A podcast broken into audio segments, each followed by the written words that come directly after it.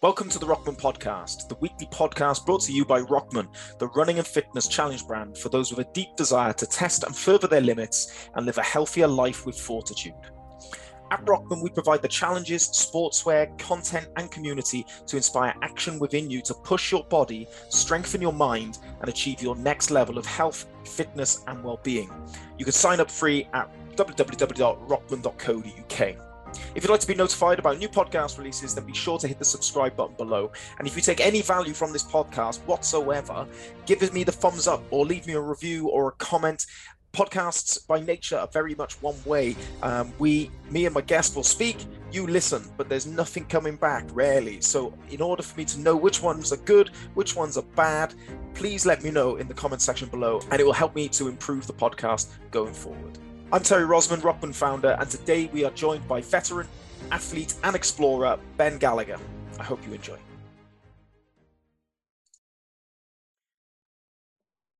Welcome to the Rokman. Co- Let me start again. Welcome to the Rokman podcast, Ben Gallagher. How are we doing? Hi Terry, how's it going? I'm very well, thank you. Same here, same here. So we had to get you on. So on your website, it describes you as three words: veteran, athlete, and explorer and you were in the British Army, right? And you've just left last year. And in just four days' time, right? Am I getting this right? In four days' time, you were flying out to the Marathon des Sables. I am, yeah. How you say it? Marathon des Sables or Marathon des Yeah, Marathon des Sables. That's it. Yeah, yeah. So what's that challenge all about? What what are you doing that for?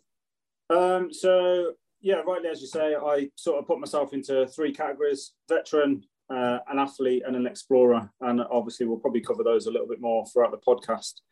Uh, and you're right in saying in four days' time, I fly out to Morocco and I race in what's called the toughest foot race on earth. Uh, and rightly, as you say, it's it's Marathon des Sables. So I, um, yeah, I race across the Sahara Desert, um, 250 kilometers in seven days, carrying pretty much all all the kit and equipment that I need on my back um, for that period of time uh, bar the water, uh, which you get at the checkpoints out there, bottled water. You get uh, a water ration card, um, and you get those at, throughout the checkpoint um, when you're out there. But everything else, I'll be carrying carrying on my person. Um, why am I doing it? So, um, like you said, I got medically discharged from the from the British Army last year, um, and I'm doing it for a number of reasons. Really, I'm doing it to test myself. Um, so I, I thoroughly enjoy pushing myself to, to great limits. Um, and we'll cover a few events that I've done and that I'm doing in the future. Um, but I, I, I, I thoroughly love getting myself into a situation where I'm both physically and mentally fatigued, drained, and, and I can see how far I can I can push myself and get that get that next um, drive and kick and, and that that that sort of thrill, I suppose. It's a bit of a, a bit of like an, an, adrenaline adrenaline kick. Um, I used to get all that in the military. Um, so deploying on operations, uh, representing the, the British Army at a number of sporting activities, um, courses, you know, all that kind of stuff. The, the, the stuff that the military the military offers you. When you leave the military, you don't you, you lose that. It's gone. Um, so I started to get involved with um, initially, I needed it myself, so I needed charity support through mental and physical health. Um, but then I realised the benefits and the support that these charities offer to people like me um, moving forward. So it gave me two things really. It gave me an opportunity to give something back to charities that supported me, but it also gave me the opportunity to get out and test myself at the same time. So last year, um, so it all started uh, around June last year um, with a big event.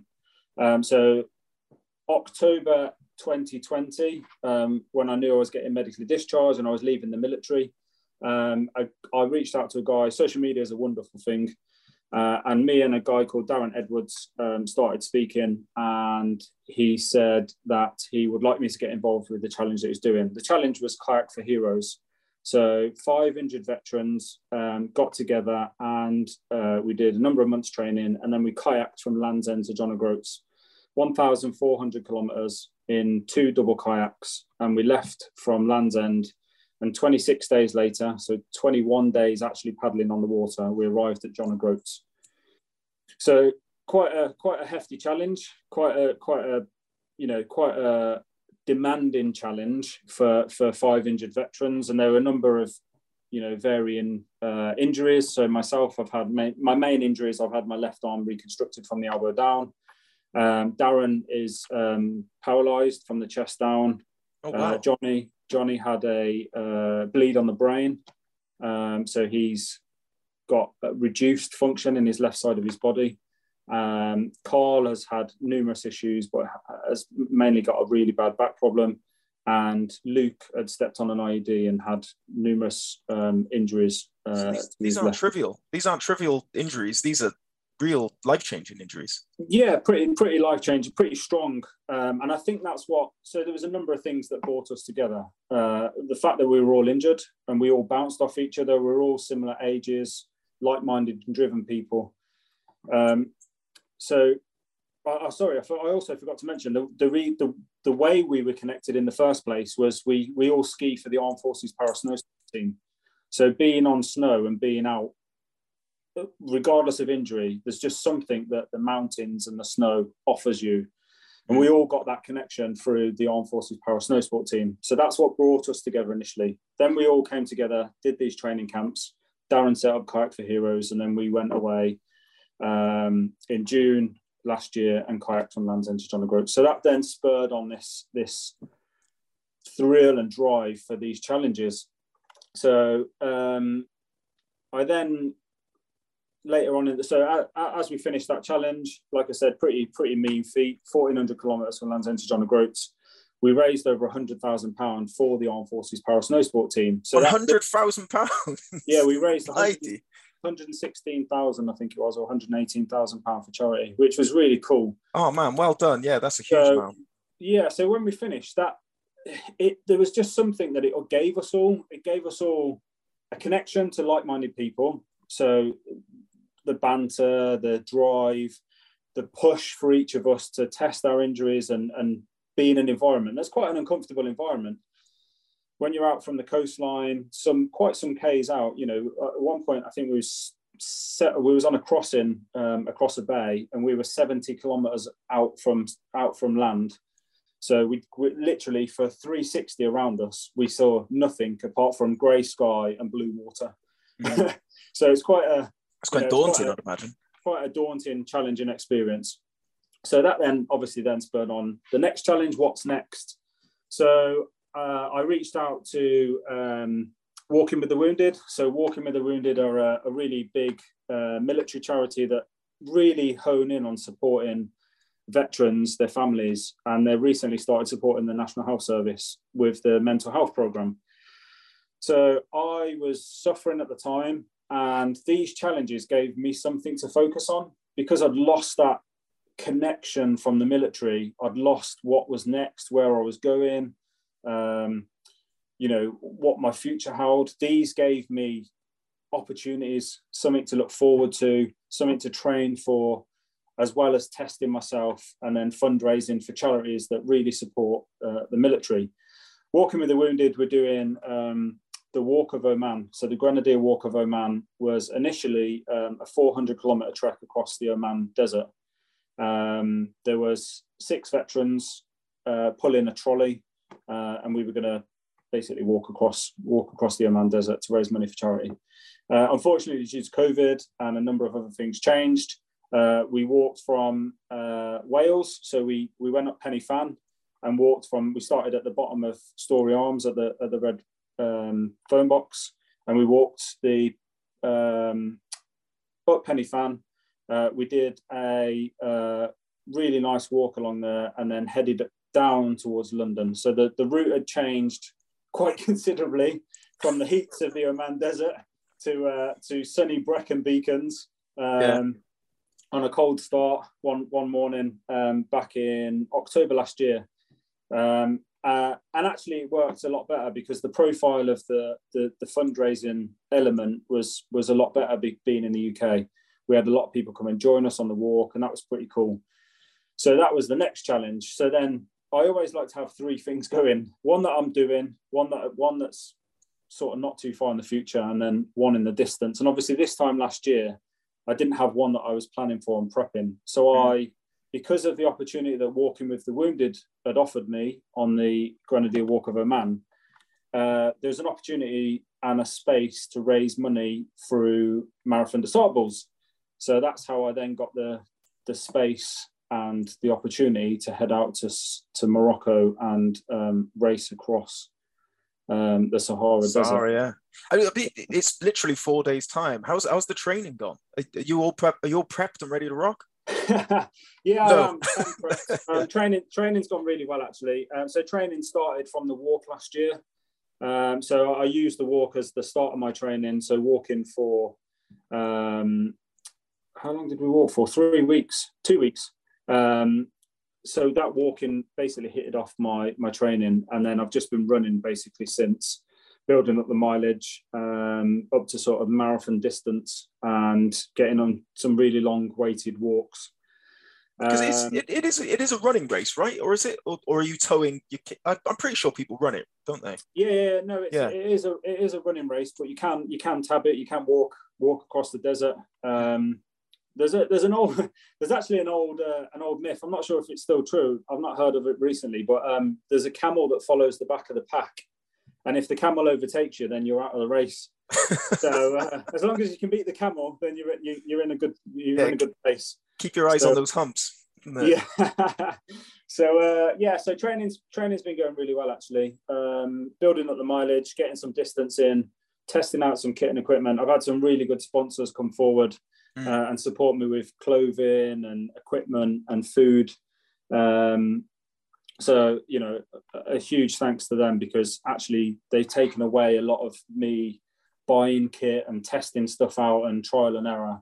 Mm. Um, so yeah, trialing those bits out, and then um, actually today I've unpacked all my kit, laid it all out, checked through my checklist. So I'm do, done my final checks, uh, and in preparation to to head to Gatwick on Thursday to fly on Friday morning. So, Any nerves or or excited? Um, I'm actually really excited. I think out of the challenges that I've done so far um, with Kayak for Heroes and the, the Walk of Oman uh, reimagined, I think this one is um, definitely the more challenging.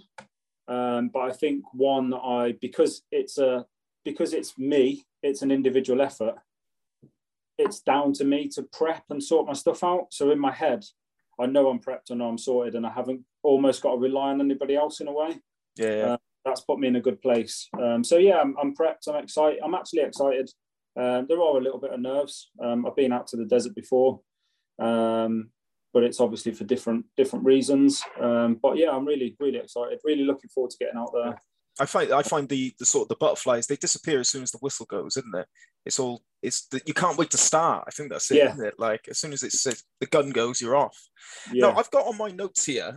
You you you're you're the owner of a couple of British records as well, right? I am. Yeah. Was it was this was this pre incident or was this is this post? Yeah, so this was post incident. So um, I I got injured in January 2019, and I'll come on to um, the, the bits of that shortly. Um, but I, um, during my rehab, so as I said, I've had my left arm reconstructed from the elbow down. And part of my rehab was getting my arm functioning again. And I remember sat with um, a physio and a, a, an exercise rehab instructor in the gym. And I used to use the row machine as part of my training, warm up, part of a workout, that kind of thing, but nothing to you know, nothing competitive, that kind of thing. And so I gave it a go, sat on the row machine. Uh, I've got injuries to my, both my legs as well. So sitting was a bit difficult. So I very quickly became uncomfortable. Uh, I couldn't hold the handle of the row machine. Uh, and then when I started pulling, my the, the hand, my hand gave way and the, the, the handle sort of disappeared away from me. So massively, you know, frustrated. I was like, oh, you know, I want to get back on the row machine again. I, I need to get rowing again. So more and more visits to the gym, um, more rehab, um, more time spent frustrated on the row machine. But it gradually, grad, gradually increased and got better. So, you know, 10 strokes turned into um, 100 meters, 100 meters turned into, you know, a few minutes, a few minutes turned into a kilometer. Um, and then a kilometer turned into two kilometers and, and i could comfortably then without stopping without letting go without strapping my hand to the handle um, i could then comfortably sit and row 2ks again. You know it was it wasn't as you know pacey as fast as i used to be able to do so. And then time passed time went on and through the invictus games foundation uh, during during lockdown um, they sent out a opportunity for uh, members of the Invictus Games Foundation to enter the British Rowing Indoor Championships. So the British Rowing Indoor Championships is exactly what it says on the tin, rowing indoors on a Concept 2 row machine. So I thought, ah, I've got a Concept 2 row machine. And I've been doing quite a bit of rowing as part of my uh, rehabilitation. So maybe I'll give it a go. So I took up took took the opportunity and I entered the uh, 2,000 meter and the four minute best effort and um, yeah, as you say, uh, randomly came away Smashed with. it. I think I, I, think I finished um, the first race on the Saturday midday, uh, which was the 2,000 meters, um, fourth place overall. Overall, but first for Great Britain, and I got a British record um, in the 2,000 meters. And then um, Sunday morning, I raced the four minute best effort, and I finished third overall or second overall, third overall. And I also finished first for Great Britain. And again, I bagged uh, another British British record, which was uh, really bizarre, but actually really it, it, it hit me quite hard. I actually got quite emotional because um, when you when you compete in the military, when you're unable, you know, I say able bodies. Obviously, I've still got all my limbs, and I I, I work with athletes um, injured veterans that are not so able-bodied, you know, amputees, that kind of stuff. When you're when you're in that position, when you race in the military, when you race in, I used to race triathlon. When you when you race in triathlon, there's an expectation of certain levels, age groups, that kind of thing. When you've been injured and then you race in an event as an adaptive athlete, after everything I then had been through to achieve that, even though it, it was it, I don't see it as a big thing. It was, it was, it had a massive impact on me. It was so rewarding, and I, I, I got really emotional with it because I just felt that everything I'd been through, I'd achieved this through the time and the input that I'd done through rehab in order to get myself to this back to this place. But actually, I then had a an almost a, a flashback in a way to the day when I sat on the row machine in the gym and I tried to row for the first time post injury, and, and and I couldn't pull the handle. Uh, you know, I'd pull the handle and my hand would let go. I'd, get frustrated and I'd have another go, and the hand would let go, and I'd, oh come on, you can do this. I'd grab the handle again in in eager frustration. I'm like, I can row, I can I can do this, and I'd pull the handle again, and I'd go, oh, one, two, let go again so you know, it, it brought that back again, and it, I, I, yeah, and it was quite an emotional moment, but it was so rewarding, and it had such an impact on me. There was no one around me apart from my missus. I did it in the house, um, but it had yeah, it had such an impact to to the feeling that it gave me, and the and the you know the I don't know how to. It's quite hard to put words into how, how that feeling felt, but it was it was really good. Um, so yeah, I bagged uh, two British records. Um, no, yeah, no, I get it, man. I get it because it, it comes down to why you were doing it. You weren't doing it for maybe gold medals or to be the best in Britain, even though you got you got that. You were doing it for you and yeah, what it represented yeah. with all that rehab. And it's it's funny you say that you fought back to that sort of first day when you couldn't pick grab the rowing handle. And I don't think people don't do that enough. They never look back to see how far they've come because uh, improvements are often done incrementally. Yeah, they perhaps don't feel that they're making the progress, but when you stop and look back, no wonder you go like overwhelmed with emotion. Like yeah. you couldn't even hold the handle, and now you've just set a British record. This is this insane. Well done. But this is why I had to get you on, Ben, because I, I I read your story, um, and obviously at Rokman we're running challenge brand. We want to encourage and inspire people to do challenges because we believe in sort of how it can help your health, well-being, fitness, overall quality of life just by pushing your limits and applying yourself to, you know, a, a focus, a target. Um, and obviously challenges and sport has been such an integral part of your rehabilitation because we, we will go on to it a, a, bit further down about what happened to you. So you had a near death experience.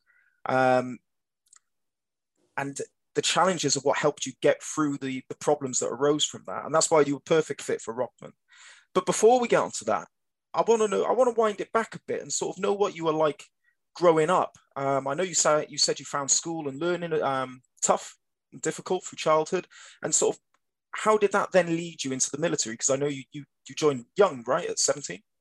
Yeah, I did. Yeah. Um, so growing up, I was always that kid that I, was a practical learner. You know, sit me behind a textbook, and I found it quite difficult. Give me a puzzle, give me something practical to do, and to get stuck in, and I, I you know, I'd thrive. I'd get, you know, I'd really take a buzz off it. Um, and yeah, I was always out playing. I was always out on my bike. Um, and I, I, enjoyed childhood. I just didn't enjoy school. I found school quite difficult, purely from from from that side of things. You know, I'm a I'm a kinesthetic learner. I like hands-on things, uh, and because I found it difficult, I, I I started to rebel against school. I started to rebel against my teachers a little bit um, because I just I just didn't enjoy it. I didn't enjoy learning. And um, when I was uh, 11, um, my dad had a conversation. So I, I grew up in a in the pub trade. So my dad was a, um, a pub landlord, um, and I was always around um, the pub environment. So I remember my dad having a conversation with a gentleman across the bar and said, you know, Ben's been really difficult at school, is, you know, getting into trouble all the time, is causing aggro for his teachers. Um, but he's always out with his mates. He's always on his bike. Um, he's always, you know, building things and playing around outdoors, that kind of stuff. So the gentleman um, said to my dad, uh, "Have you thought about getting him into the army cadets?" And uh, it was like, "No, no." So long story short, my dad looked into it and uh, on a one of the evenings in the week drove me down to the local uh, army cadet unit. So went in, got introduced to everyone, and uh, uh, and lo and behold, joined the Army Cadets, and thoroughly, thoroughly enjoyed it. The amount of stuff that you learn outdoors, you know, navigation, weapons, um, camouflage and concealment, all the things that you do um, as a soldier, you were doing as you know, I was doing as a cadet uh, going away on little camps and, and actually having the courses that we you were doing were all hands on, you know, first aid, shooting, um, you like I said, map, map and compass, that kind of stuff. And and you get you get obviously rewarded for those. So you get um, like levels that you go up and you get little badges for your for your little brassard that you wear on your arm. And I, I, I genuinely looked forward more to go into cadets one day a week than I did for five days at school because I just could not stand school. I didn't I didn't enjoy it. I didn't like it. I found it difficult and um, thoroughly from anyway thoroughly thoroughly fried from army cadets. So it stemmed from there really. I learned a lot, uh, and and really the the main progression is is to join the army. I actually joined. Um, I actually became a heating and plumbing engineer um, for for a company, and um, it was a, a, guy that owned his own company. Uh, he took me on for a number of months, and then he decided to sell his business and, and move to Spain. Um, so I was left with sort of no choice really, but to join the military. Um, just, just, lot... he just left you in the lurch. yeah. see ya. Uh, see you later. Spaniard is calling. yeah.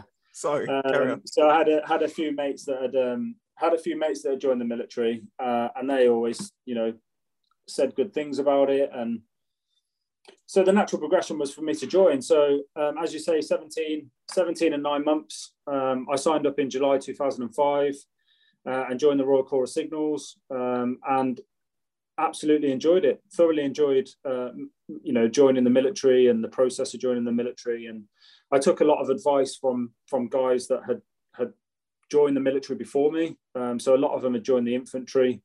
Uh, and quite a few of them had, said at the time, like, if I could have got a trade or you know got something that I gained civilian qualifications out of, then that's probably more the step that they would have took at the time. Um, and a few of them advised me, um, as well as my careers advisor being Royal Signals, um, to join to join and get a, a, trade in a you know a technical um, a technical trade. So I did. Um, joined the Royal Signals in July 2005. Um, went to Army Training Regiment Lichfield, um, which is now not a basic training unit. I believe it's the home of the medics. Um, and then went down to Blandford and trained to be a what's called an area systems operator. So I trained in um, like large level um, communications equipment, so vehicle vehicle based communications infrastructure, basically, which runs you know headquarters that kind of thing. Um, and then yeah, my career, my army career went from there really. How long were you in the, the military for then? Uh, so I served 16 years in total. So I deployed, deploy, I literally, you know, the, you see all these adverts on the tellies, and and they were probably a bit more tasty and a bit more fruity back when I joined the joined the military. But um, you know, I literally did what the military sells itself to do.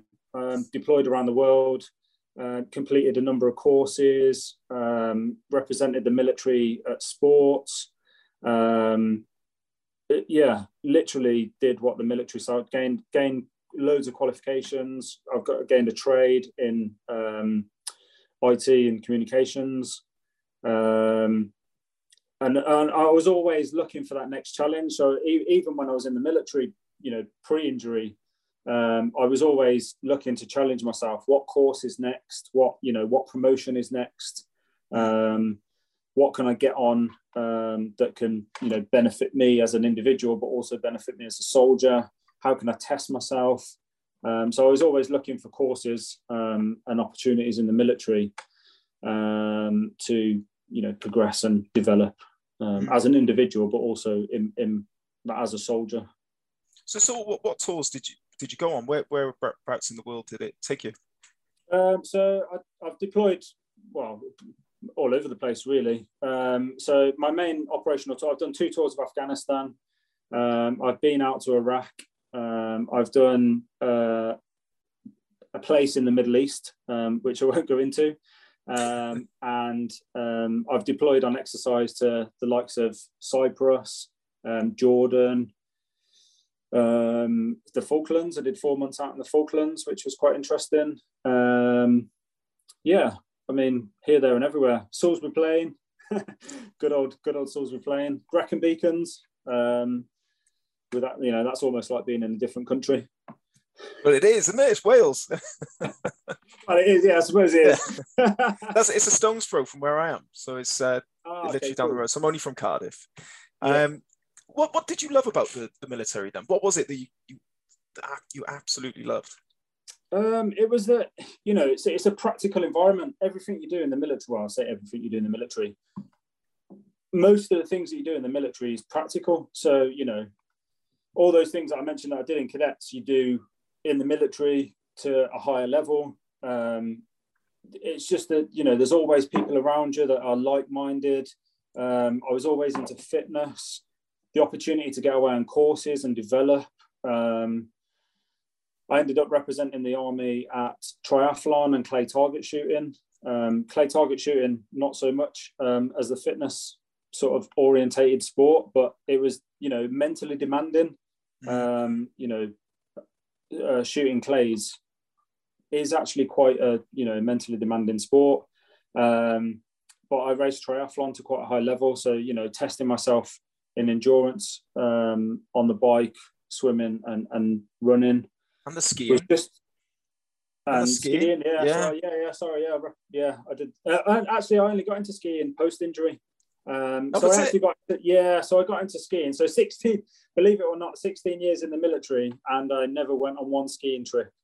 And then I got injured, and then I got invited away um, with the squadron that I was serving with um, on adventure training. So they just returned from operational tour, um, and I got the opportunity to go away skiing with them. Um, so in the military, you do um, you can obviously go away skiing, but you do uh, elements or courses. So I did ski foundation one um, on my first ski trip and then I was given the opportunity to go away with um, a company called Battleback, which no longer do um, ski expeds. But Battleback is um, is a company that takes injured veterans overseas and, and gets them into the snowy environment. And then through Battleback, I got introduced to the Armed Forces Para Snow Sport team and raced as a Nordic skier um, for Armed Forces Para Snow Sport team. So that's how that progression happened. So yeah, believe it or not, 16 years in the military and I never never once went away on a skiing trip. So um, a bit bizarre. Really. Yeah, it, it, it, I don't know what I don't know if the, you were made for the military or the military was made for you. It sounds like you're like a perfect fit. You know, this Yeah, is no. exactly what you were looking for, and it was there. It was, yeah. And I just, I just thoroughly enjoyed it. I was always away on courses, and, and probably back, you know, I've got three children with my ex-wife, um, and probably back back at the time, I was, I spent more time away. You know, a lot of it was not, it was out of my control.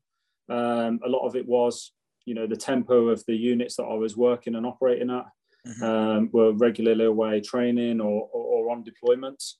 Um, and that ruined that, you know, that part that partly ruined my relationship with my ex-wife.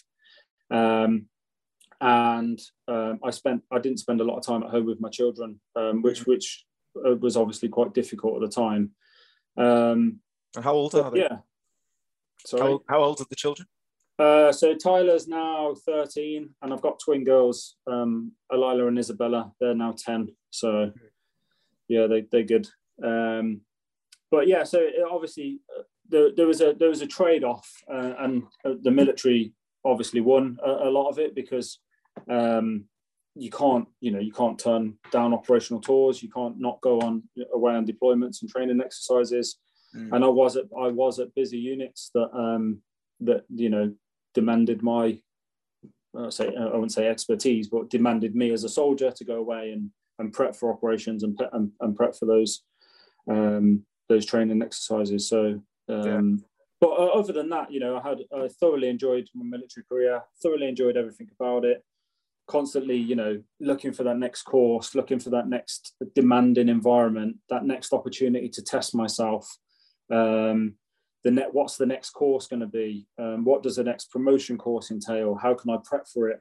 You know how can i um, how can i benefit me as an individual but also how can i get the best out of whatever's coming coming up? And and a lot of the time i did um, i did push myself to the point where i finished top third on a lot of my courses just because you know that's the nature of i wanted to do well i wanted to thrive and i wanted to I wanted to get the best out of it. It wasn't just um, uh, we say a box ticking exercise. It's just a case of you know doing that course in order to get promoted or whatever.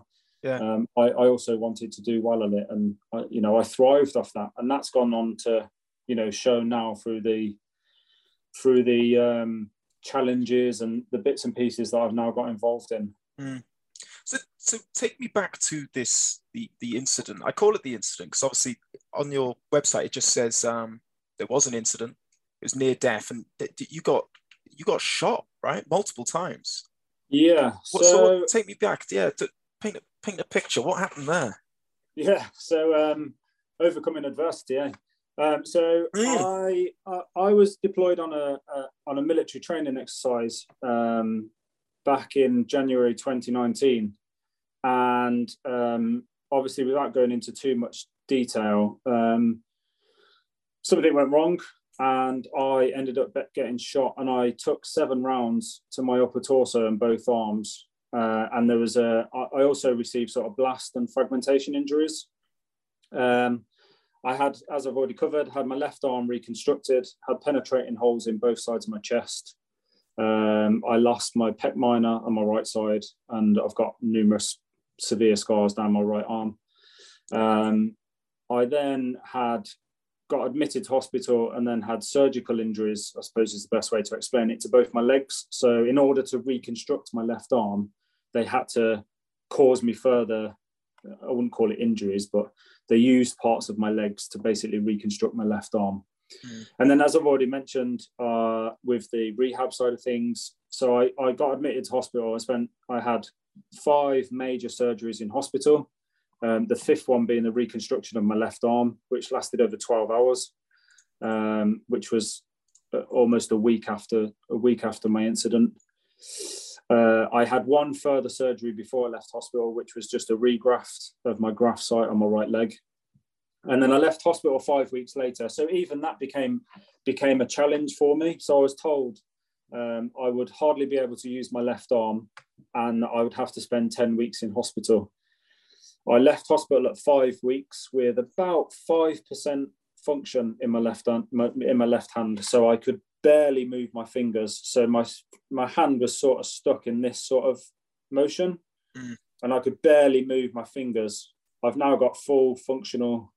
Yeah, wow! Look at that. That's that's like a normal hand. Yeah, I've got about sixty percent function now in my hand. Um, there are certain things I can't do with it, um, certain movements that I can't conduct. Um, but what was I saying? Oh yeah, sorry. Going back to the point. So it was ten weeks in hospital and barely could barely could use my left hand.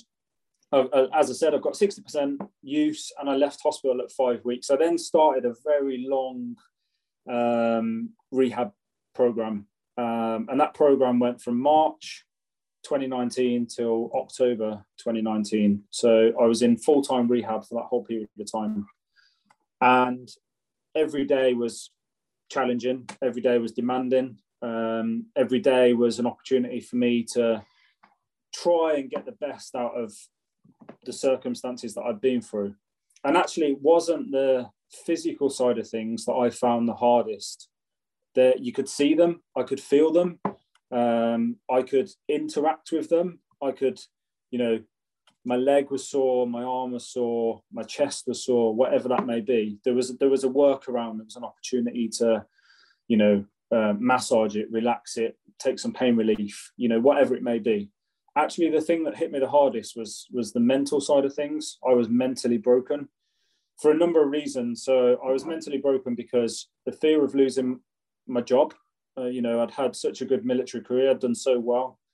Um, so there was a fear of losing my job. With a fear of losing my job i had a fear of becoming homeless. So i thought that i was going to lose my job i was going to leave the military and then i was going to end up homeless. Alongside of that was the was all the other things that come around complex trauma. So, you know, how am I going to operate in the future? Am I going to constantly be covered in scars and no one, everyone's going to give me funny looks when I walk down the street? Um, there was uh, a number of other things that mentally broke me. But because you can't see it, because you can't almost control it, because you can't take something in theory to help with it there and then, it was that was the hardest thing for me. Um, I'd often wake up in you know really bad sweats in the night. Um, I had seriously bad nightmares. Um, I went for a stage shortly after leaving hospital uh, during rehab where I drank quite heavily, so I didn't sleep for about four months. Um, and my my my sleeping moments were opportunities where basically I drank too much whiskey and I was knocked out in my bedroom and I would get some form of sleep, if you can call it sleep. Was, it, was that in an attempt to get sleep, or, or was this? Yeah, so it was an attempt. So it was an attempt to numb the pain, um, but it was also an attempt to try and try and get myself to to take these thoughts out of my head and get me to sleep. Um, on top of that, I was on heavy uh, nerve pain relief and pain relief, um, which I overdosed on quite regularly um, to try and take more to, to numb the pain. And, you know, I really got myself down in a really bad place. I was at home on sick leave. I'd lost all connection to my friends. Um, it was just a not a great place to be. Um, and then I tried to return to work over the months of October to January 2020 and um, was told I could return to work. Happy days. So I got upgraded again um, at the end of January and um, tried to return to work. And it just didn't really it just didn't really happen. Um, and uh, in february of 2020 i tried to take my own life. Um, so it got to the point where so much had built up. Um, i hadn't seen my kids for a period of time some months. Um, i'd was out of work again. Um, i was back on sick leave at home. I had no one around me. I was single at the time um, it was it was just a difficult place and i was like what's the point living do you know what is the point me being here i'm in this pain all the time i've got these things that are going on in my head which i can't control um, I just I, was in a really bad place. I was really down in in the grassroots, um, really really struggling. And uh, like I said, I tried, tried to um, take my own life. And um, uh, sorry, let me take a step back. That had all happened um, prior to me going to Stanford Hall, which is the lead rehab. After leaving Stanford Hall, um, I got connected with um, my my new partner. Then, then some times had passed, and then February had happened, and then I tried to commit suicide. I was at home alone, and um, it, it, all basically built up too much, uh, and I, I, I tried to take my own life. I don't remember anything that happened that evening, and I don't remember what I tried to do. I just remember waking up in my dad's house so I was living in Wales at the time, and my dad was up in in the Midlands in Telford. So I woke up in his house the next morning with my partner sat next to me on the bed. Had no idea what I tried to do or what what happened. I just know I was in a bad place at about six o'clock the evening before. So and then I was informed by my dad that I tried to take take my own life. So that then caused the spell of I don't I don't know how to explain it, but it, it caused a spell of what the hell am I doing? What the hell is going on? I can control probably 80% of everything that I'm feeling right now. And the, the, the rest that I can't control, there's someone out there that can support me. And so I reached out to a clinical psychologist and um, uh, and then started um, a number of different treatments in order to deal with my, my mental illness. Mm. In August of 2020, I then got diagnosed with post traumatic stress disorder. And that then sort of it sort of put things into place. I was like, actually, I have got something wrong. Someone has now diagnosed me with this issue, and I can properly treat it and sort it out. That all sounds really doom and gloom and really horrible. And uh, really bad, and it was at the time. But now I look back, and actually that gave me the kick up the backside to focus my attention and think about myself. And life, life is hard. Life, life, life often deals us a bad hand, but it's how we play that hand and how we how we continue the game is you know we have control over the hand that we play and it's how we then continue to play that game is how we get on with the hand that we've played if that makes sense mm. so i had the opportunity to, pl- to to change my hand and play a better hand. So i said right what makes me happy? Well i love being outdoors. I've always loved being outdoors. I've always been an outdoorsy person. So right i'll start off with getting outdoors. So i got outdoors and it was quite difficult again during the pandemic. Um, but I'd get out, I'd get outdoors, I'd get out for a walk, I'd get out for a little jog, and I found the fresh air and being outdoors helped. So then that then developed into a number of other things that then helped me moving forward and helped me in developing this drive to basically test myself and do these crazy events. Um, so yeah, it, it all sounds doom and gloom at the time, but actually I look back now with memories that I've developed from from that person that I was, and there was something in me that says, regardless of what's going on, you need to be there for well, firstly your children because it's not fair on them, and secondly, you've done you've put all this time and effort into developing you as a person to where you are now.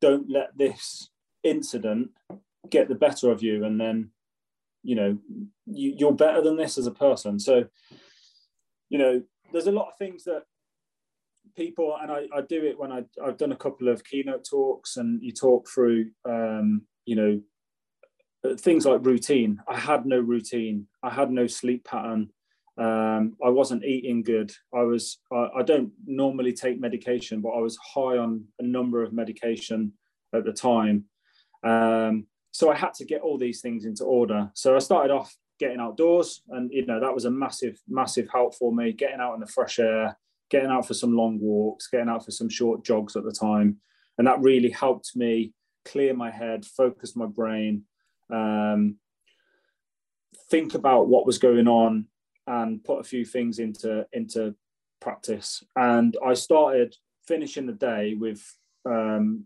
three positives uh, and a work on point. So I, I still do it today. I finish the day, the, and at the end of the day, I'll sit down and I'll, regardless of what it is, um, and regardless of how small it is, it's still an achievement. So I'll finish the day with three positives, and then one thing that I've done that I could have, whether it was good or bad, what I can develop, what I can, how I could do it better if I did it in the future, that kind of thing. Mm-hmm. Uh, and like I said, it could be as as big or small as you want. So I started to do that back then. Another thing that I looked at was my sleep routine. So my sleep routine was pretty poor.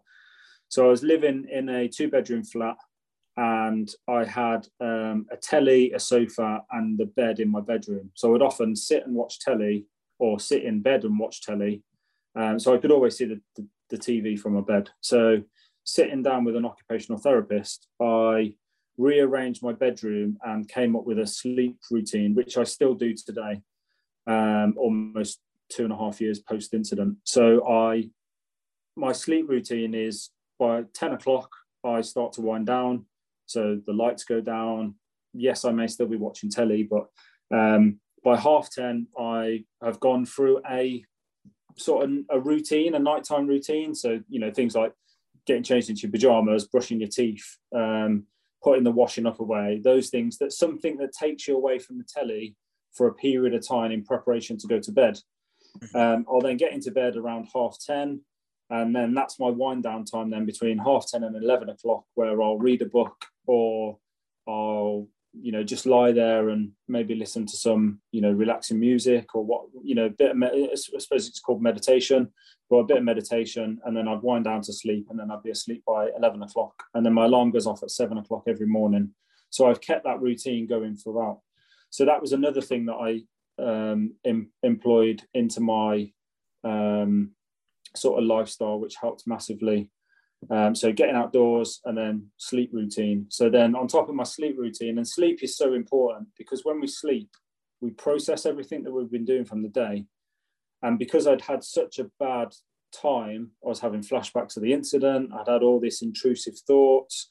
I'd had the um, uh, uh, suicidal ideations um, and all that kind of stuff going through my head by doing my daily routine, by doing my nighttime routine, and then getting a good night's sleep, I was putting all that to bed, and then my head was processing things properly, and then I was starting to feel better. On top of that, then I started to sort out my daytime routine. So I said, right, as a human being, we need to eat three to four, three decent meals a day. So I started to then improve on my daily routine. So eating three decent meals, breakfast, lunch, and dinner or whichever part of the country you're from. It might be breakfast, dinner, and tea, or however, yeah, yeah. however Whatever you want call, to call it. them. Yeah. yeah. Um, so I started to sort that routine out. So then my daytime routine became, you know, three decent meals, uh, healthy food, because I'd started to put weight with the medication that I was on. Um, I'd always been fit and healthy. I then started to put weight on. Drinking heavily didn't help. So I started to like, right, eat, let's eat eat properly. So I'd started to employ this healthy eating program of three meals a day and exercise. So I'd exercise. Exercise was difficult because I started to um, during my rehab. I so so I used to regularly train in the gym. So I was a physical training instructor and a personal trainer. Um, but when I was injured, I started to associate the gym as rehab, not as me time and time to go and train also with being in, injured, I couldn't train the way I did before.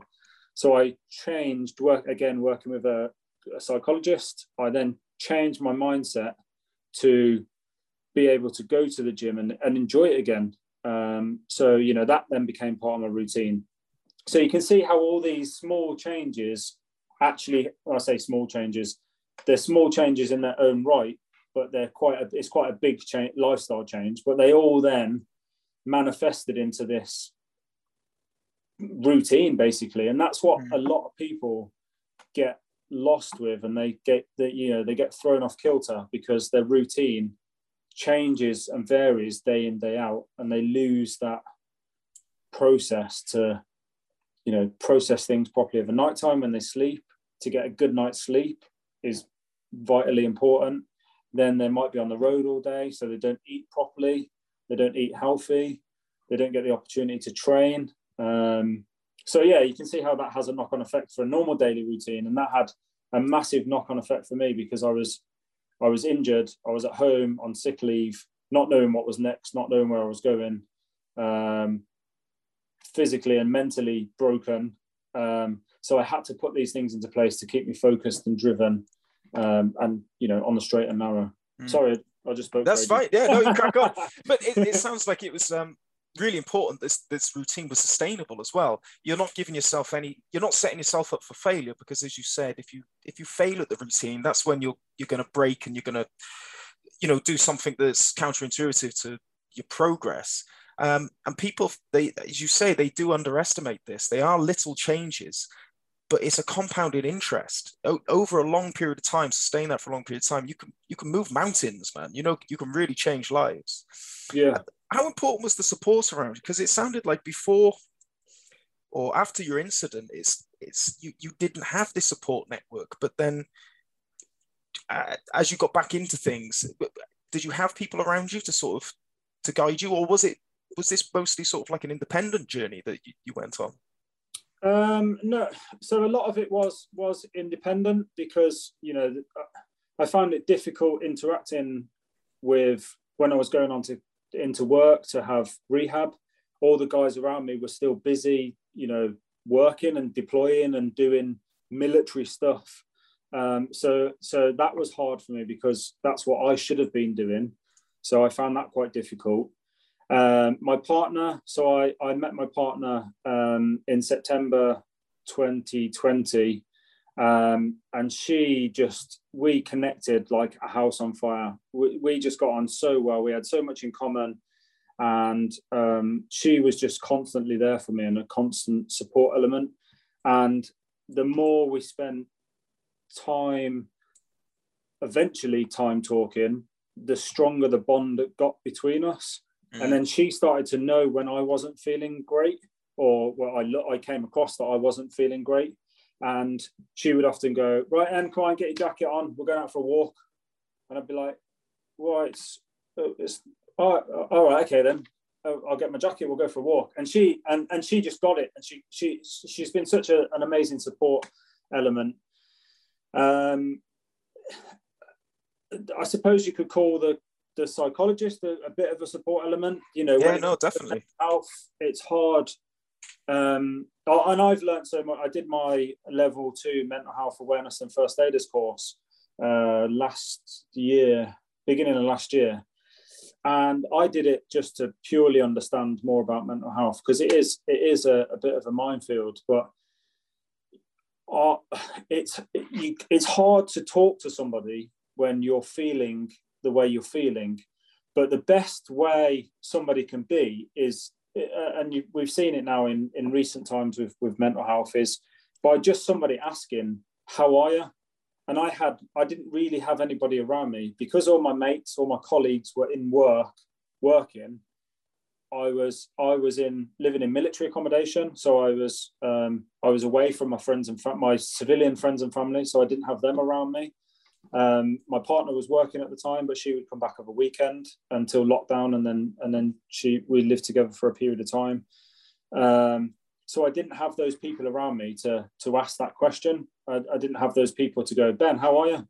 No, really, how are you? Um, and it, and it's vital that that that, that people understand the importance of that asking somebody that question when somebody might feel a little bit off or seem a little bit off or maybe coming across a little bit sharp or a little bit snappy. Um, you know they may genuinely be struggling but by somebody asking that question it gives them the opportunity to air what they're feeling or potentially go actually i need help.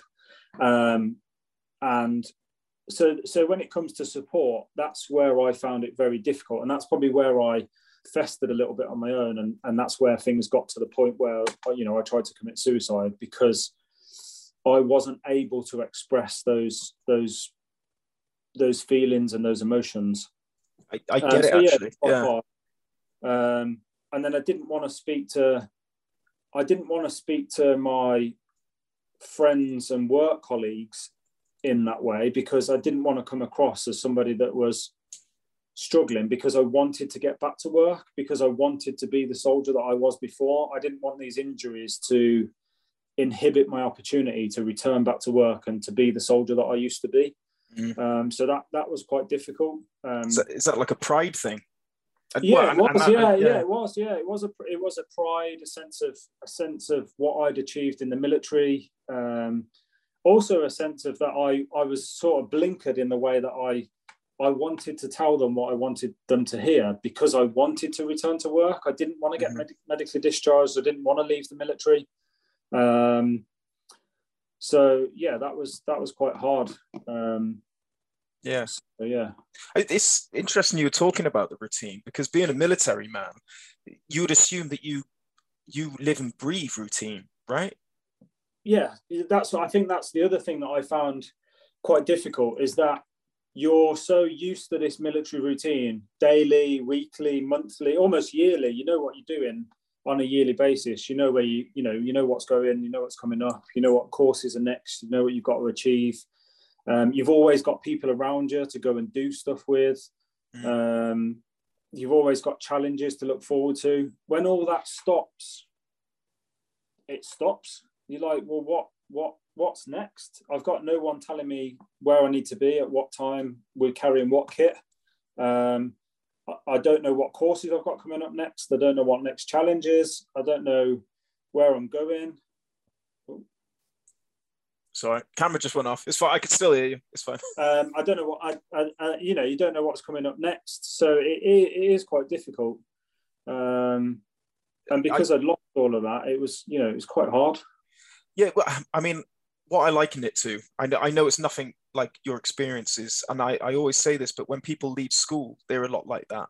It's they they lose this regiment, and um, especially with uh, PE and physical education, they don't have an outlet to exercise anymore, and then it's it's like a slow burner over ten years. That that's when you find people end up cracking or, or having a breakdown because of this they, they lose that structure. I always say like I, idle thumbs are the devil's playthings.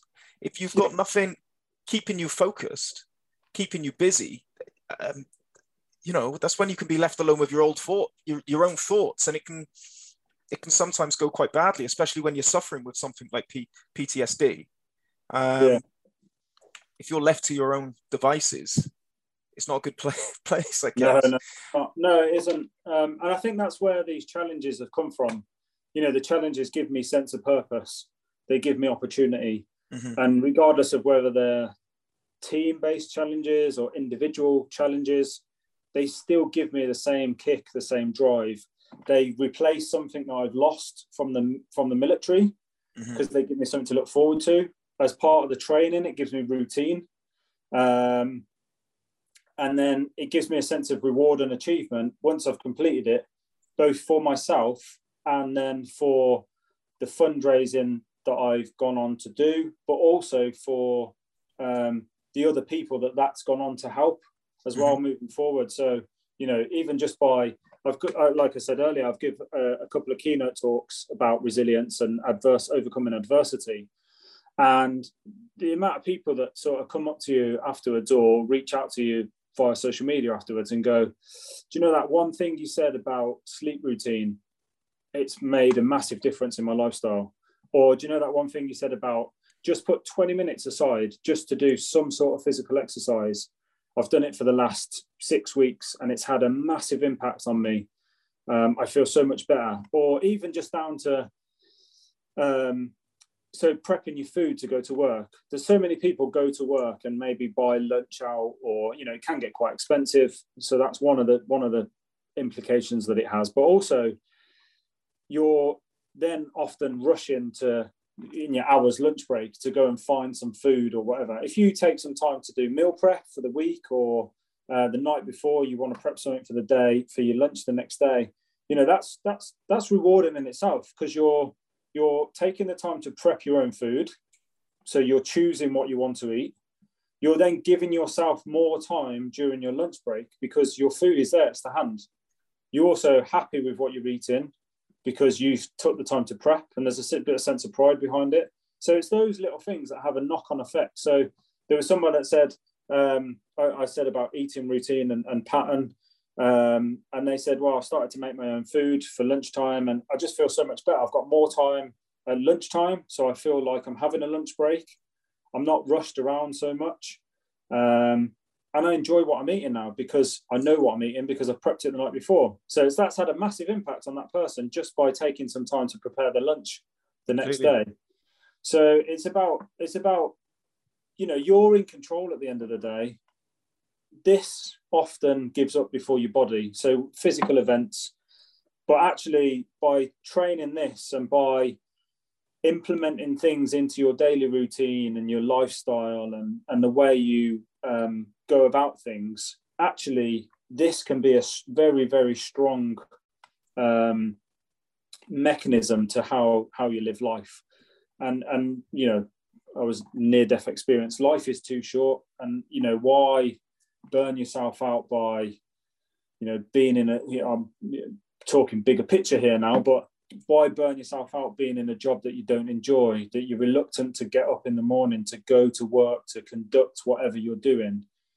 You know uh, you you you then has a knock-on effect with your routine eating sleeping you know physical exercise when actually you could probably be in a job where you know i've known a, a couple of people that have left jobs earning a fairly decent amount and they've taken a job that pays them less but gives them such more reward and um, you know benefit and you know massively improve their mental health because they've they've taken the opportunity to make that change and it's give it's put them in a better position. And actually they feel better being in a job where you know life it's not all about money at the end of the day. And they're now in a job where they earn less money but actually they're so much more happier because they get to sleep better, they get a better sleep routine, they get to spend more time with the family, they get to conduct exercise every day.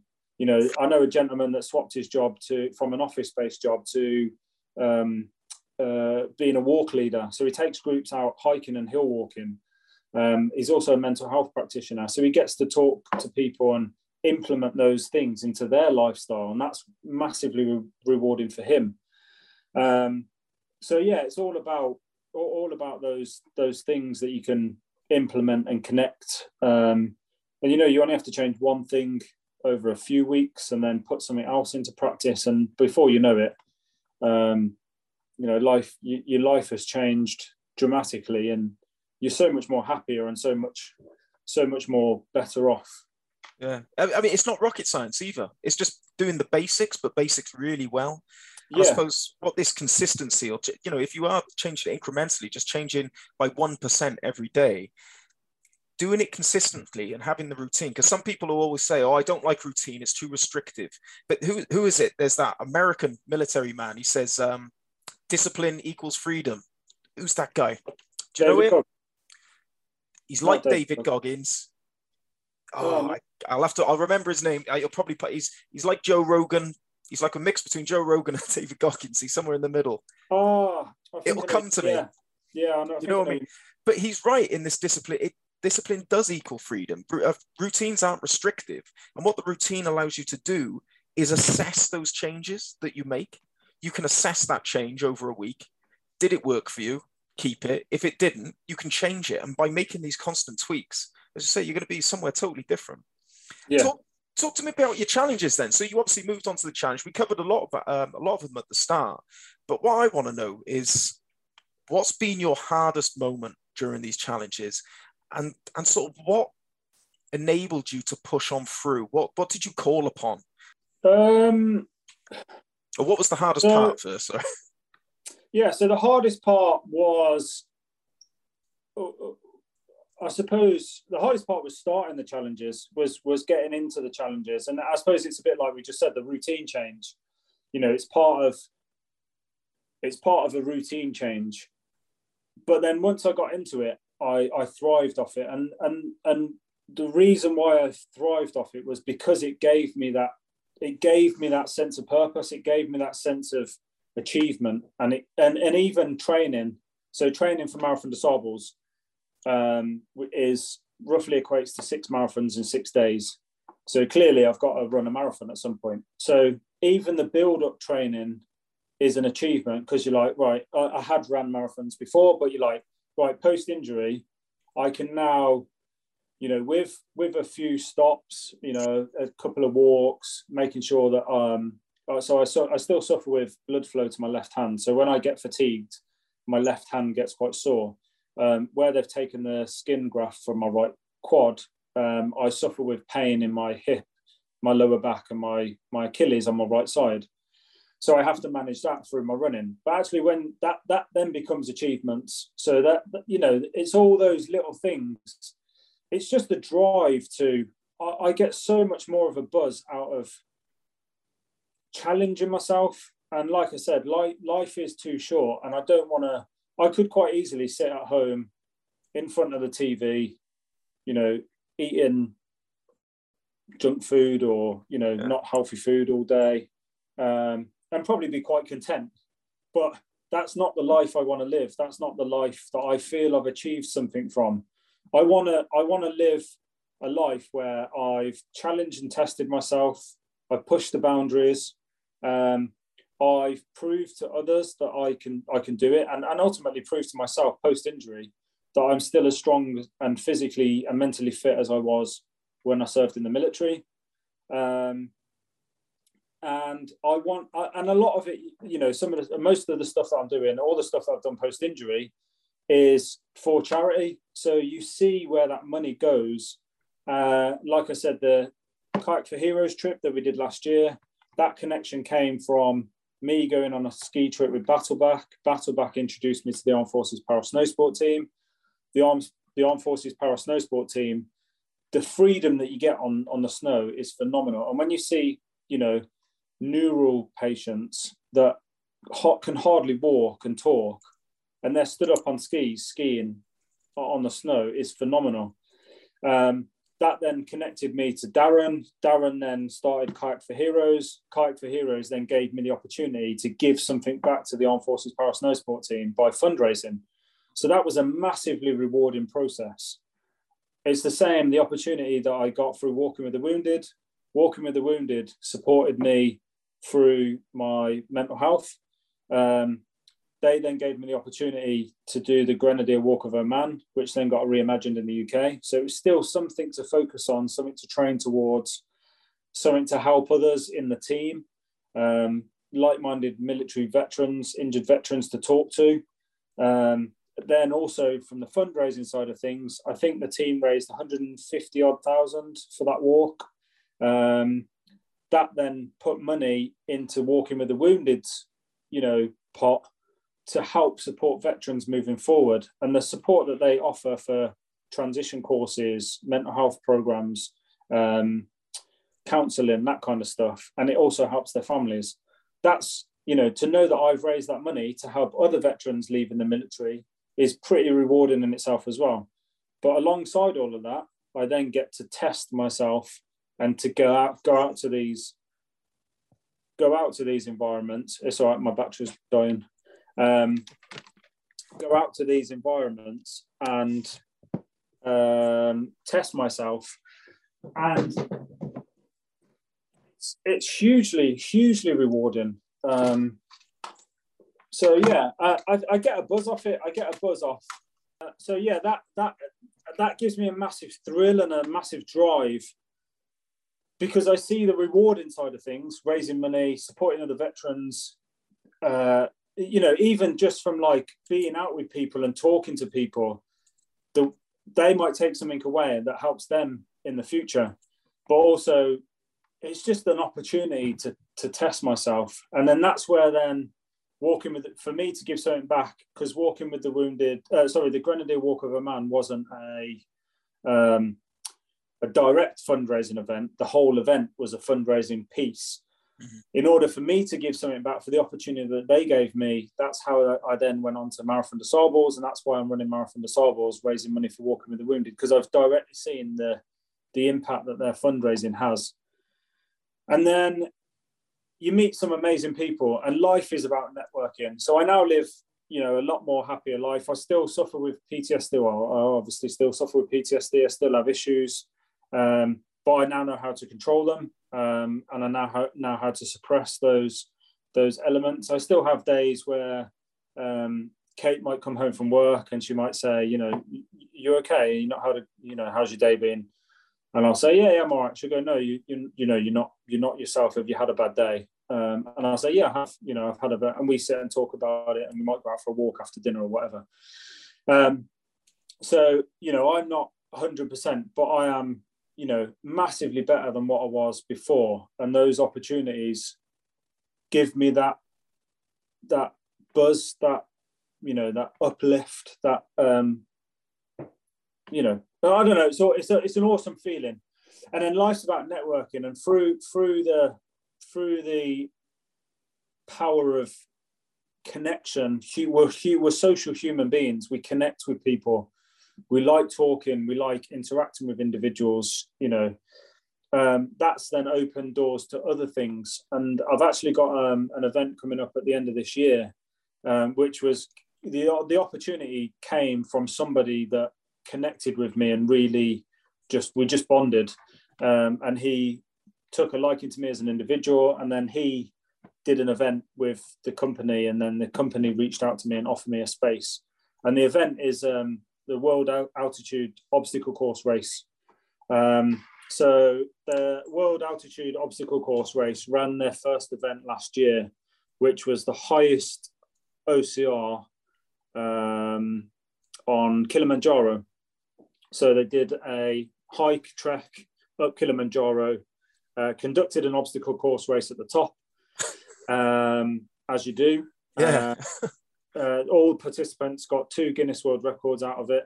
Uh, I can't remember what they were off the top of my head. Um, raised an outstanding amount of money for charity, and um, you know what a phenomenal event. Mm one of the guys that did the event obviously passed my name forward as I explained, and then the guy reached out to me and said, "We want to give you the opportunity to to do the same." Um, and I was like, "What's the catch?" And he was like, "Nothing. You know, we just want. We've heard your story. We've read read your web page. We just want you to give you the opportunity um, to to do the same." So I've been offered a space. Uh, on this year's World Altitude Obstacle Course race, which is going to be up Mount Everest Shut up. Really? Yeah. So we're going to Not in the death zone, is it? Base camp. yeah. It will feel like the death zone when, yeah, I'm, I bet. I'm conducting it. But um, so what what an amazing um, opportunity. So we we uh, will be hiking up to base camp. We'll then go from base camp to um, I can't remember the name of the place off the top of my head. Um, but we'll, we'll trek up to there. Um, we'll conduct an obstacle course race, uh, which I believe again has got two Guinness World Records attached to it. Uh, we'll then come back down to base camp, and then there's an ultra distance race, 28 and a half miles from base camp all the way back down into the bazaar um, at the bottom. And wow, what Sounds awesome. what what, uh, what an opportunity! Um, that I just I was a bit overwhelmed when I was offered the space, and I said, you know, how much is it going to cost me to enter? How much do I have to fundraise? And he said, look, don't don't worry about it. If you want to fundraise, you can fundraise for your own for your own benefit for your own charity. Um, and he said, don't worry about the entry fee. The entry fee is normally six thousand five hundred pound, um, and he said we'll offer you the space for free. Um, however, there's I, think part of it is my story attachment to it and, and mm-hmm. the opportunity to be with other people, share my story with other people. Um, and the actually, I didn't realize, but uh, obstacle course racing is becoming an Olympic sport. So, actually, yeah. So from 2028, um, uh, obstacle course racing will be an Olympic sport. Um, so, like any other sport, you have to have completed two championships in that sport in order to qualify to go forward for the Olympics. So there was an, also an opportunity that came from that. So there may be an opportunity um, where I can enter, compete in two championships prior to the 2028 Olympics and then race in, in obstacle course racing, which will be amazing. Would that be the Olympics or the Paralympics? No, the Olympics. Yeah, the Olympics. Olympics. Yeah, yeah. So I was gonna I was gonna race as a as a as a para athlete, uh, as an impaired athlete, um, but I'm going to give Everest a go uh, and see how I get on. And actually, if I do all right, then um, I'm going to enter as, as a fully able-bodied athlete, which will be phenomenal. That's amazing. Like just earlier, you you said about you could have lived a life sat on the sofa eating your Cheetos, digesting entertainment on TV, and you'd be quite content. And I don't believe you. I don't. I don't believe you at all. I don't. I don't believe. I don't believe anyone is built for that life. And look at what's happened. Like just by, you could trace this right back to, you started a routine. Honestly, you could trace all yeah. this, and look at what has come off the back of this. And you, you obviously clear you had a clear vision of sort of the direction you wanted to go. Maybe you don't you didn't know the exact destination, but you like I wanted improvement. Um, I wanted to better my life, and just by and it all started routine. And look at how far you've come. I know. Yeah, and, and I do look back. Like. Well, yes, what an opportunity, and I and I do look back, and this is again through fundraising. This offers other people, and it doesn't necessarily have to be ex-military or veterans. Anybody, there's so many opportunities out there for people to get out and and and go and explore something and do something that's yeah might be out of their comfort zone. It might be something that they've never done before. But you know what? It's an opportunity to go and give something a try. And that's what fundraising, doing the events that you know often people do, doesn't just help with you know counseling and mental health support, physical support, family support. It also gives other people the opportunity to go out and do things, to go and do events. You know, some charities mm. are events-based charities. They they go out and do stuff um, and and that's that's another rewarding side of things. But I I I think I trace it back to my child childhood really. You know, I was always that kid looking out the window, looking what's going on that's more fun and exciting. I was always that kid that was, you know, challenging myself as a, as a child. I did it through army cadets and then I joined the military and I did it through my military career.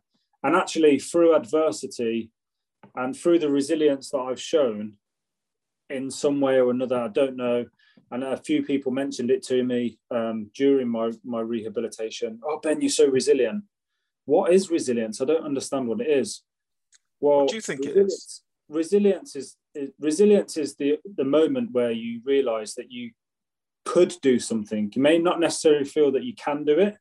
You may not necessarily feel that you're in the right place or the right space to do it. But resilience gives you the drive to go and try it, to go forward and do it. Resilience also is what I've shown now looking back. I can say I have been pretty resilient in overcoming adversity. So, like I say, I was shot seven times. I received blast fragmentation injuries to my upper torso and both arms. Um, I tried to commit suicide. I'm now looking back, and if those opportunities hadn't happened, I wouldn't be where I am today. So I wouldn't be fundraising for some amazing charities. I wouldn't be doing these awesome events that are, you know, once once in a lifetime events. Really, um, I'm happier than I was before. I met my partner out of it. Um, I'm living a lifestyle where yes, I'm sharing my story, but I can share my story through the opportunities that I've been given and through the process of building routine and putting me in a much, much better position now. Um, and that all came from the incident. And I never wish, you know, I never wish adversity on anyone. I never wish that I would ever go back to that position that time when I got injured and went through what I went through. But actually, without that happening, it didn't. I didn't change. I was in the washing machine cycle of the military, um, you know, being away all the time. And like I said, it, it took its toll on my relationship. It took its toll on spending time with my children. Was I happy, or was I just thriving through doing the next course because that gave me happiness? You know, I get that gave me the drive to go and do stuff actually by by that change happening it's given me more time to spend with people. It's given it's made me happier. It's put me in an environment where i can go out and do stuff if i want to go and do stuff. I can go out and you know do core i've just finished a nutrition coaching course for instance. It's given me the opportunity to do that and develop little bits on on the side, as well as working and enjoying a job that I I work in a I work in a technical role, so using my military experience um, in satellite communications. So I work in a you know very um, a very dynamic environment. Um, the company's got you know satellites in space, which is pretty cool. Um, but I then go, I then get the opportunity to go and do these events, to fundraise, to talk to people, to interact with people that have experienced adversity, to interact with people that may not, you know, may not necessarily have been through adversity, but have been through difficult times. Adversity doesn't just impact the individual, it impacts the family and friends around them. So they might have been close to somebody that's, let's say, been through something similar to me or, you know, something, uh, let's say a car accident, and they've been severely injured physically and mentally. Their partner, their best friend, their close relative may have also been potentially as, as mentally as affected as they have, but it's had more of effect on them because they're getting rehab, they're going through a recovery process, they've got access to mental health support, but they might not have. So they might have, it may affect them more, is what I'm trying to say. So they mm. may they may not directly have had uh, an adverse um, event, life a life changing event, but they might be directly you know connected to someone that has, and by sharing my story, they go, well, yeah, I've not been through that, but actually, if I change this, that would help the person that's been through adversity, but also will help me deal with the mental frustrations, the mental um, issues that I'm having moving forward. So that's it has a bigger knock on effect. Um, so yeah, I just I, you know, like I live by the the saying, you know, life is too short, and life is too short. You know, opportunities are there. Time passes. Once time is gone, time is gone. You know, and and I live day by day now. You know, in the process of, you know, uh, once the day has passed, I, I, can't turn back time. I can't utilize that time again. Yes, you get the opportunity to fail, and failure is important. A lot of people associate failure with negativity and um, and um, you know uh, bad emotions and uh, it's not good for you and all this. Actually, failure is really important for everyone it's important to fail. Why is it important to fail? Well, it's important to fail because without failing, you're not giving something a try or giving something a go. You're not trying at something. By not failing or by by failing, whichever way you look at it, you're not learning and developing. So going back to my point earlier, well, I could quite happily sit on the sofa, watch telly, eating Cheetos, well, no, I couldn't because that's not me as a person. no. I, I don't, I can't stand watching telly, and I don't like Cheetos. And sitting on the sofa would just bores me to death. But by doing that, you'll never learn. You'll never really fail. You'll never develop, and you'll never move forward because each day will be the same. Each day will be equally as boring as the day before, and you'll yeah. never get the opportunity to to develop and move forward. So actually, by getting off the sofa and going, actually, I'm going to work out for 20 minutes. I've never done a pull up. I failed. Oh, right. What did I fail on? My strength at pulling up, say, for instance.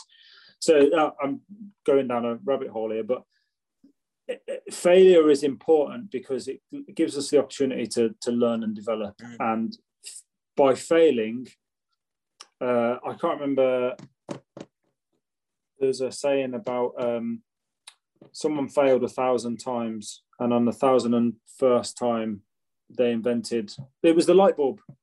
Mm. Um, so you know, the thousand failures, the thousand and first um, was the the light bulb was invented. So by failing those thousand times, that was the development phase of, of, of the light bulb. And that's the same for us as individuals. We fail and fail and fail and fail actually at some point you're going to get to the point where you will succeed, which is great. But by succeeding is not succeeding in life. It's not succeeding and being this great individual. Actually, by succeeding just is another step to that progression into developing and moving on to the next thing. Mm. And there's three, you know, I like to live. I say, you know, I'm a lot happier. I'm in a lot better place. I like to live now by, you know, a lot of people go, oh, I don't look. You shouldn't look at the past. The past is in the past. It's gone now. Um, should always look to the future and and well, actually, no. You should you should live for today, and actually by looking back at the past, you learn so much from where you've been.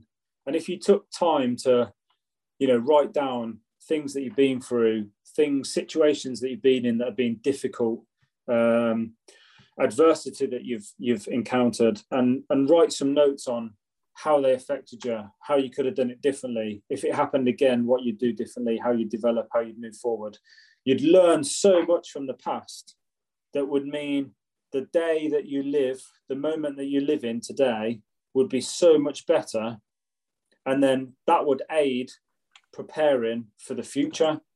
And actually, by preparing for the future, by using today, it gives, by preparing, sorry, by preparing for the future, you can then use today to develop um, set routine and look forward to things that you've got coming up. It gives you that look forward, it gives you that drive, that um, opportunity gives you that you know that routine ultimately. So i always say to people learn from the past live for today and plan for the future because that's what life should be about. You should always learn from things that you've done things that you've been involved in things that you can develop from things opportunities where you failed.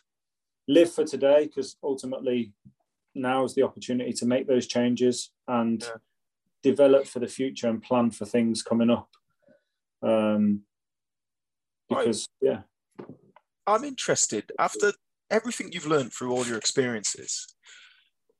What do you believe the number one golden rule is then for to live a happy, fulfilled life? What's what's the number one? Um, what's the number one? I don't know. Would it be something something as simple as routine? Yeah, I say yeah, or live or or or don't turn down opportunity. Yeah, a lot of people don't. Yeah, there's yeah. I suppose through everything that I've done post injury, has all been through opportunity. Um, so yeah, I suppose to uh, routine is massively important for you as a person. So even by sitting on the sofa watching telly, eating my che- Cheetos, there's probably some form of routine behind that. I've got to go to bed at some point, whether I might be sleeping on the couch, but yeah, I've got to wake up. I've got to go and get go go and get my Cheetos out of the cupboard. I've got to turn the telly on at some point. There's some form of routine there, but it's probably not a very good one. Um, what I'm trying to say is you don't have to be doing what I'm doing to to to have a good routine. So nail down your routine. That's important to you as an individual by exploring opportunity, by getting out of the comfort zone and, and exploring opportunities, is what what what gives you that drive, that opportunity. I don't know. It's, it's weird to explain, but yeah, it's a really good question. It's the zone of growth, I guess, isn't it? Yeah, yeah. It, it, the growth growth mindset. Mm. Um, but yeah, no routine. But uh, yeah, I suppose routine is is the most important. Routine for everyone if everyone could narrow down the routine by sleeping, you know, it doesn't have to be eight hours, but sleeping in a good routine. And there's always people go, there's not enough time in the day. Well, there is because it comes down to routine. By yeah. sorting out your routine will give you that opportunity. And you know, you're not you're not asking people to run a marathon every day, you know, do four hours of exercise. All you need to be doing is 20 minutes. The endorphins that are released through 20 minutes of exercise physical exercise just is is phenomenal um, and that's then what has a, a, massive impact so yeah i'd say routine routine is mm. is is super important uh, and and exploring opportunity is is probably a close second you you um you spoke about failure earlier, and obviously that, that, that, there's a fear of failure that can stop people exploring opportunities or taking new things on. And I, I wanted to share that um, the saying that I, I, I like is uh, it's not win or lose, it's win or learn. And through every failure, it's just a learning experience to, to learn to do it better. I, I we, I, we had, Rokman had our first um, physical stall at a live event on the weekend, and um, I took my brother to help me, and he said, "Oh, you know, what, what, what do you want to come out of today?" I said, "Fred, I'm, I'm going, I'm going to fall on my ass. I want, I want, I almost, I wanted to fail because it was our first one. I was like, I'm welcoming failure because then I can learn for the next one. Yeah. Because yeah, and I think if people take that mindset into their everyday life and just you know embrace failure to a certain extent, let's see what happens. Because what's the worst that can happen, right? I was literally just going to say exactly the same. What is the worst that can happen from failure? Mm. Well, you you maybe you might get a bit emotional. Um, might get a sweat on. You might not you know? achieve. You might not achieve what you set out to achieve. Hey, that's failure. So, what you're going to do? You're going to learn from it, and then when you go at it again, then you're better prepared, and you're in a better, you know, you're in a better place because you've you've, you've given it a go already. Mm. Uh, and I, yeah, I totally get. Um, I'd happily challenge anyone um, that would say, "I can't give that a go because I'm scared of failure because of the outcome might be too. I don't. Uh, yeah, I don't. I don't. What? Uh, yeah, what is the worst that could happen? Half the time, it's never as bad. Even if they did fail, it's never as bad as they thought in their head as well. I, I, do you ever do any cold water swimming or anything like that? Yeah. And do you remember the first time you ever did it? Like the anxiety you felt, and yeah. then you get in, and you're like, oh, it's not actually that bad, right? Yeah. No, it is. It's true. Yeah, I've just learned to paraglide um, Is there anything you don't do? I don't know. I'm starting yeah. surfing soon as well. So, uh, so I used to parachute in the military, and and I, I obviously lost that through leaving the military.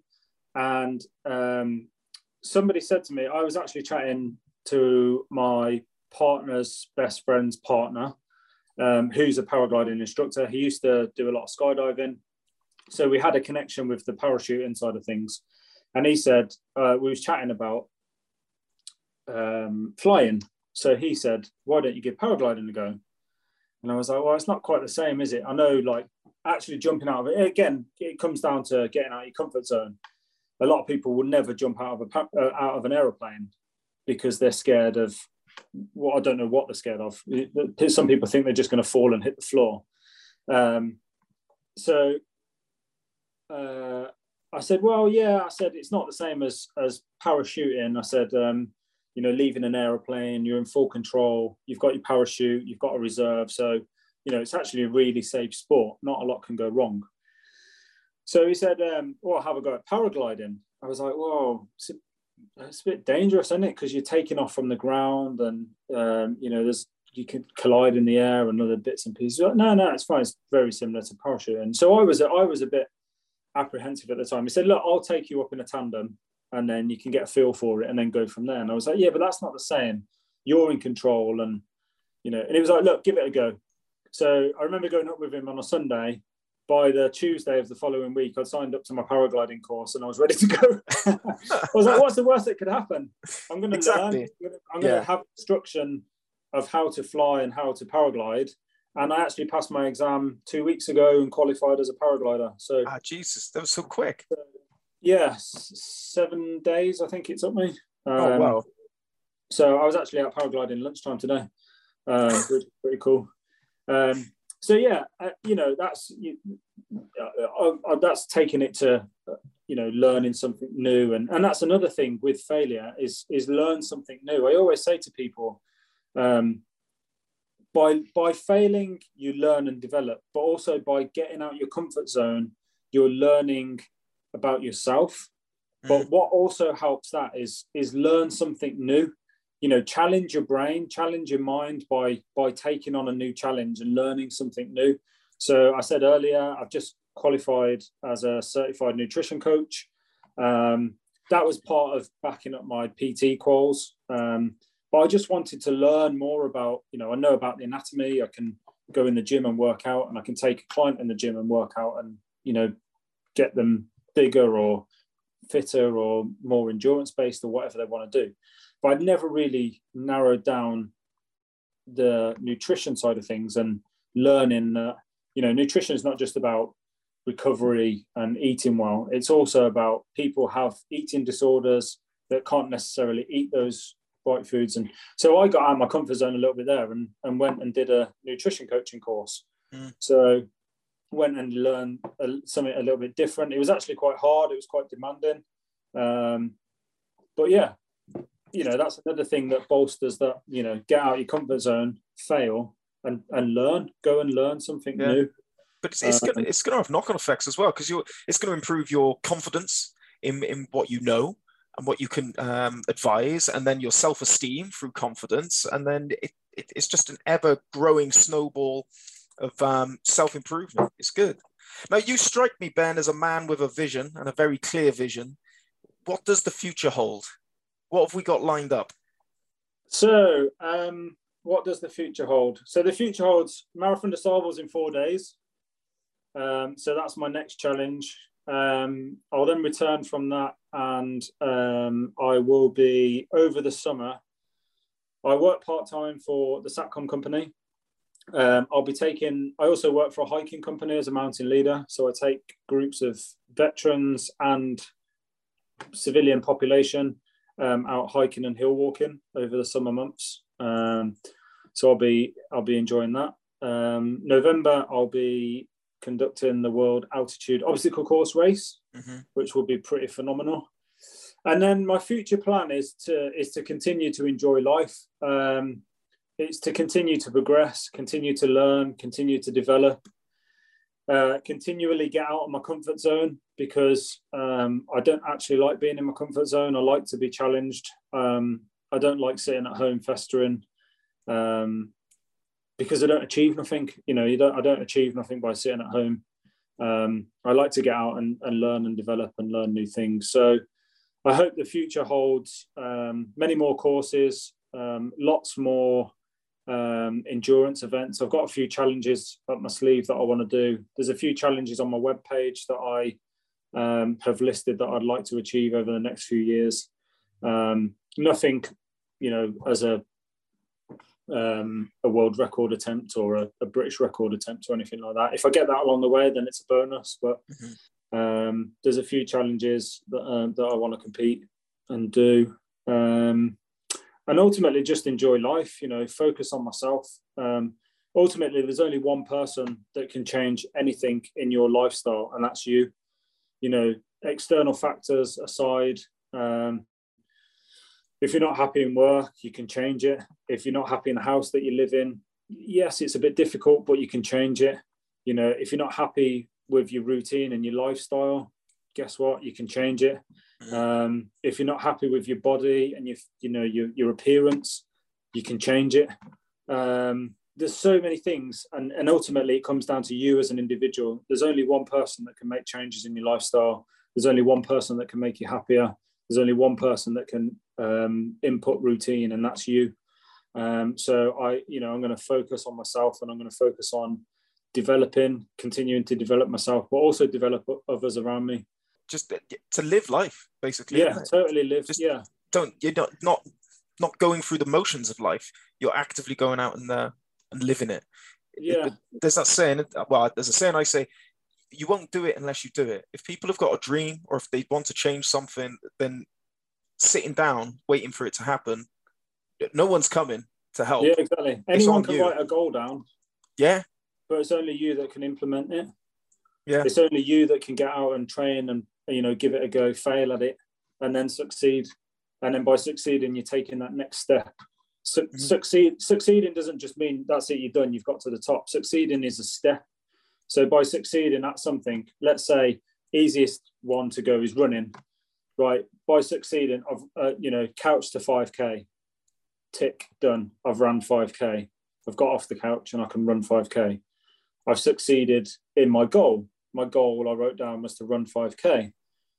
Well, well, that's not it. You don't just sit back down on the couch and go, "Yeah, I've done 5k." Cheers, easy. Next one is 10k. So become more proficient at running probably fail a little bit along the way, you know, maybe not achieve the goals or the times that you're out to run, but then eventually achieve 10K. Well, now you've succeeded in that goal. So next one is to go out and do maybe a half marathon, then progress to a marathon or an ultra distance run or you know a trail run or whatever it may be. There's you know that that it's just a stepping stone, and and ultimately that's what that, that's what life is about. Life is a game, and like I said earlier, you get played a hand, and if you've got a crap hand, play the game. Um, yeah. and ultimately, you know, life is too short. Life is too short. Yeah, I like it. Where yeah. can people Where can people follow you, Ben? Um, so people can head over to. So I'm only on Instagram. So my Instagram handle is at bengallagher.gbr, and um, there's a link on my. To, uh, sorry, there's a link on my bio to my webpage. Uh, my webpage just lists a little bit more about me, uh, my events that I've got going on, uh, and then on the homepage, I'll often um, put my next challenge. So at the moment, you'll see on my webpage that the homepage is shared my links for Marathon des Sables.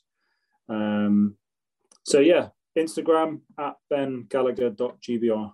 Yeah. And, and will you be post posting during Marathon des Sables? So you letting us know how it's going yeah. on? Yeah, I'm taking my phone out. I'm taking a little solar power charger um, to keep my phone and my watch charged. Um, There'll be plenty of sun, that's for sure. yeah. yeah. Um, so uh, yeah, so I'll, I'll be for, thoroughly recharged. Yeah. um, when I plug myself in. Um, so yeah, so um, yeah, I will be. Apparently, there is some signal out there um, in the Sahara Desert. Funnily enough, mm-hmm. um, so I will be posting. I will be posting uh, stuff on social media. There is links on my webpage as well um, uh, to the MDS Live profile, um, which they'll be sharing stuff on our behalf as well. Awesome. Um, so yeah, awesome. Uh, thanks for coming on. Thanks for coming on the podcast. No, thanks for having me. Honestly, uh, thanks for sharing the story. Like, because I, I know that you know it's a deeply personal story, um, but I, I know that the people listening are going to take something from that. I think it's quite inspirational for how you, where you, I mean, from coming from the bottom basically to sort of turning your life around and seeing sort of the opportunities that you're getting now, showing that it's possible for anyone really to do this. So yeah, no, thanks thanks for your time and uh, thanks for sharing. No, thank you, and thanks for having me on. Cracking. Uh, good luck with the Marathon des Sables, and we'll catch up very soon. Cheers, Ben. Yes, thank you. Cheers. Thank, thank you. you very much.